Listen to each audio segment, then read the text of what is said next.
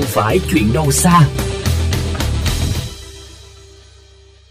Thưa quý vị và các bạn, từ ngày 1 tháng 1 năm 2022, Luật Bảo vệ môi trường năm 2020 chính thức có hiệu lực, trong đó có quy định người dân thuộc hộ gia đình, cá nhân không phân loại rác sẽ bị từ chối thu gom. Dù quy định đã có hiệu lực, song còn không ít bất cập đang chờ được tháo gỡ. Năm mới đã qua được chục ngày, nhưng tình trạng rác thải la liệt trên các vỉa hè tuyến phố chưa có gì thay đổi. Những người nhặt ve chai phế liệu vẫn cẩn mẫn xé từng túi rác của người dân để lại thu lượm rác thải có thể tái chế. Còn công nhân vệ sinh môi trường vẫn đi thu gom rác xuyên đêm. Chị Nhàn, công nhân vệ sinh môi trường chi nhánh Urenco 1, bức xúc cho biết. Mình đi làm mình không thể nào theo sát người ta là lúc nào người ta đổ được. Người ta coi như có là người ta vứt ra người ta bảo người ta mất tiền đóng tiền rác người ta cứ vứt ra đây. Người tận chí có khi nói người ta bảo người ta không cần mượn mình làm.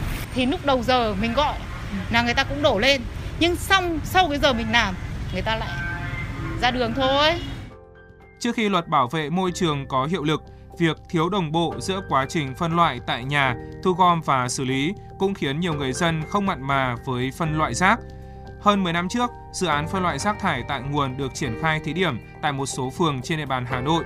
Nhưng chỉ sau một thời gian ngắn, dự án này cũng tạm dừng bởi lý do thiếu đồng bộ trong quy trình.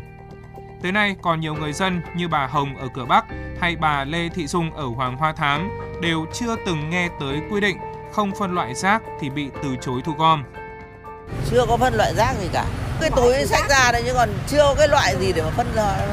Cả ấy thì là cứ cái túi đấy cho hết cả hầu lốn vào đấy hay là vứt ra. Chưa biết đâu. Chưa phân loại.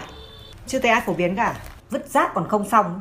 Vứt rác còn vứt hết tung hết xuống đất ấy chỗ đường thị khuê về đổ rác bừa là phạt một triệu tất nhiên cũng đề cũng thế nhưng mà vấn đề là ai phạt những cái đổ những cái chặt thải các thứ ấy người ta cũng phạt nặng lắm nhưng mà vấn đề chẳng ai giám sát được để mà phạt mà ai phạt Luật Bảo vệ môi trường 2020 cũng quy định về việc thu phí rác thải sinh hoạt dựa trên khối lượng, thể tích thay vì tính phí theo bình quân đầu người như hiện nay. Tuy nhiên, nhiều người cho rằng quy định này còn nhiều bất cập khi không biết phải tính toán chi phí theo khối lượng ra sao hay vi phạm thì phạt như thế nào. Quốc hội đã dành khoảng một năm để chuẩn bị nghị định, thông tư hướng dẫn thi hành luật, nhưng việc thực hiện các quy định này vẫn còn nhiều lúng túng. Theo tiến sĩ Hoàng Dương Tùng, nguyên Phó Tổng cục trưởng Tổng cục Môi trường, Bộ Tài nguyên và Môi trường, vẫn phải chờ văn bản dưới luật hướng dẫn cụ thể và vẫn phải vận động tuyên truyền. Như vậy thì, thì bây giờ cũng phải có những cái quy định để hướng dẫn phân loại rác là như thế nào. Thế rồi tôi đến người ta đến sẽ thu gom là như thế nào. Rồi nếu mà tôi không phân loại rác thì phạt cái gì, phạt như thế nào, vân vân.